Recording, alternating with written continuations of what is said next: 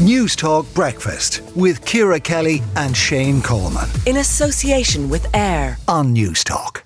Um, but for more on this story, we now go to Mark Tighe, senior news reporter with the Sunday Independent. Mark, I'm sure you heard a lot of what myself and Shane were saying there. In your view, how does RTE come back from this?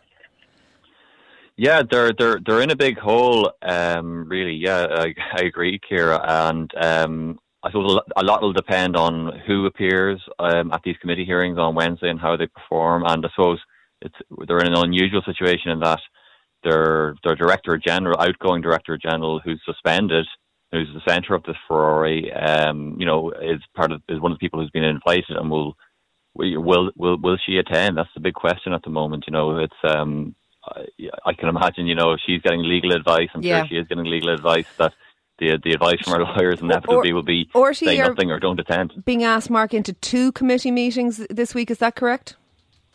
Yeah. So there's a the the the, the Dáil Public Accounts Committee, which is kind of the most powerful committee of the the Oireachtas, has invited them in. They that's the kind of public watchdog for finance and public expenditure. And we also have then the the Dáil uh, Committee on Media, which has invited them in. So there's two committees looking to kind of get their teeth into this subject. And I suppose uh, we saw in the Sunday Times yesterday the, the, sort of the machinations of how this played out in terms of this UK media communications company, these anonymised invoices, and all of that stuff. Is that the kind of level that, say, for example, the Public Accounts Committee is going to be drilling down into?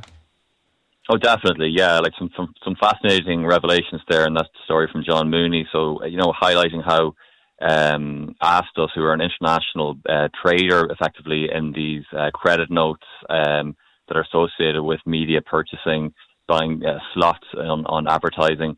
Um, in, in, that story in the Sunday Times, it was revealed that um, basically the allegation was that Noel Kelly, who is um, Ryan Tubridy's agent and also an agent for many RTE stars. I should point out at this point he's also my agent, so I think it's I think I need to say that just for people listening, so that they know that that you know I, I'm not in any way trying to to hide that fact.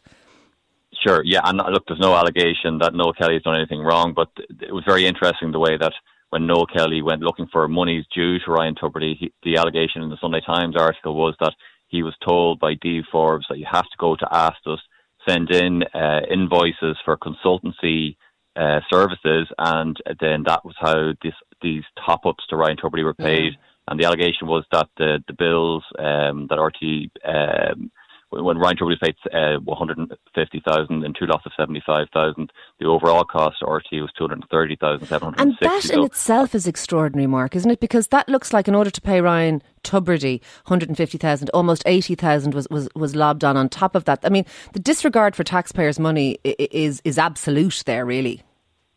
Yeah, we well we don't know what if if there were some other um, payments you know that were due to other people included in that that extra eighty thousand. So oh, that's okay. you know, something obviously media will be asking about. You know, where, what was that extra money about? Why was it um, told to Noel Kelly to to put in that these were consultancy services? Again, that would seem to be dishonest on the face of it. So you know, uh, yeah. The big questions there about how that came about, why that was necessary. Like that's that's a fundamental part of this. You know, why was this felt to be necessary? If if Tubridy was taking um, less of a pay cut, you know, why was it felt that they couldn't be honest and open about that? Lastly, Mark, do we expect that, that Noel Kelly or Ryan Tubridy will be called in front of any of these committees? Um, I'm not aware if that they've been asked. I think they they they have huge questions to ask them to answer themselves. Um, obviously, uh, Ryan Tubridy and Noel Kelly issued a statement when this all came out last Thursday, effectively saying nothing to do with us, Gov. Um, I think uh, Tubridy realised after 24 hours that that wasn't a position that was tenable.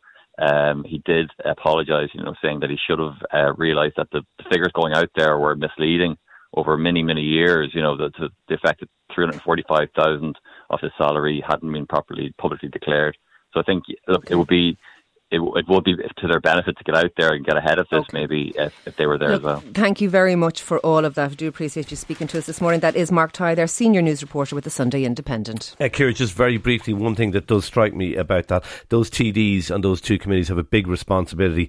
Their job is to probe, to inquire, to hold RTE to account, not which has happened many times before on high profile investigations, not to grandstand for oh, the, the showboating is always amazing. We don't need showboating. We need calm, uh, incisive questioning. We need forensic questioning, forensic don't we? questioning. So let's hope they live up to their responsibilities.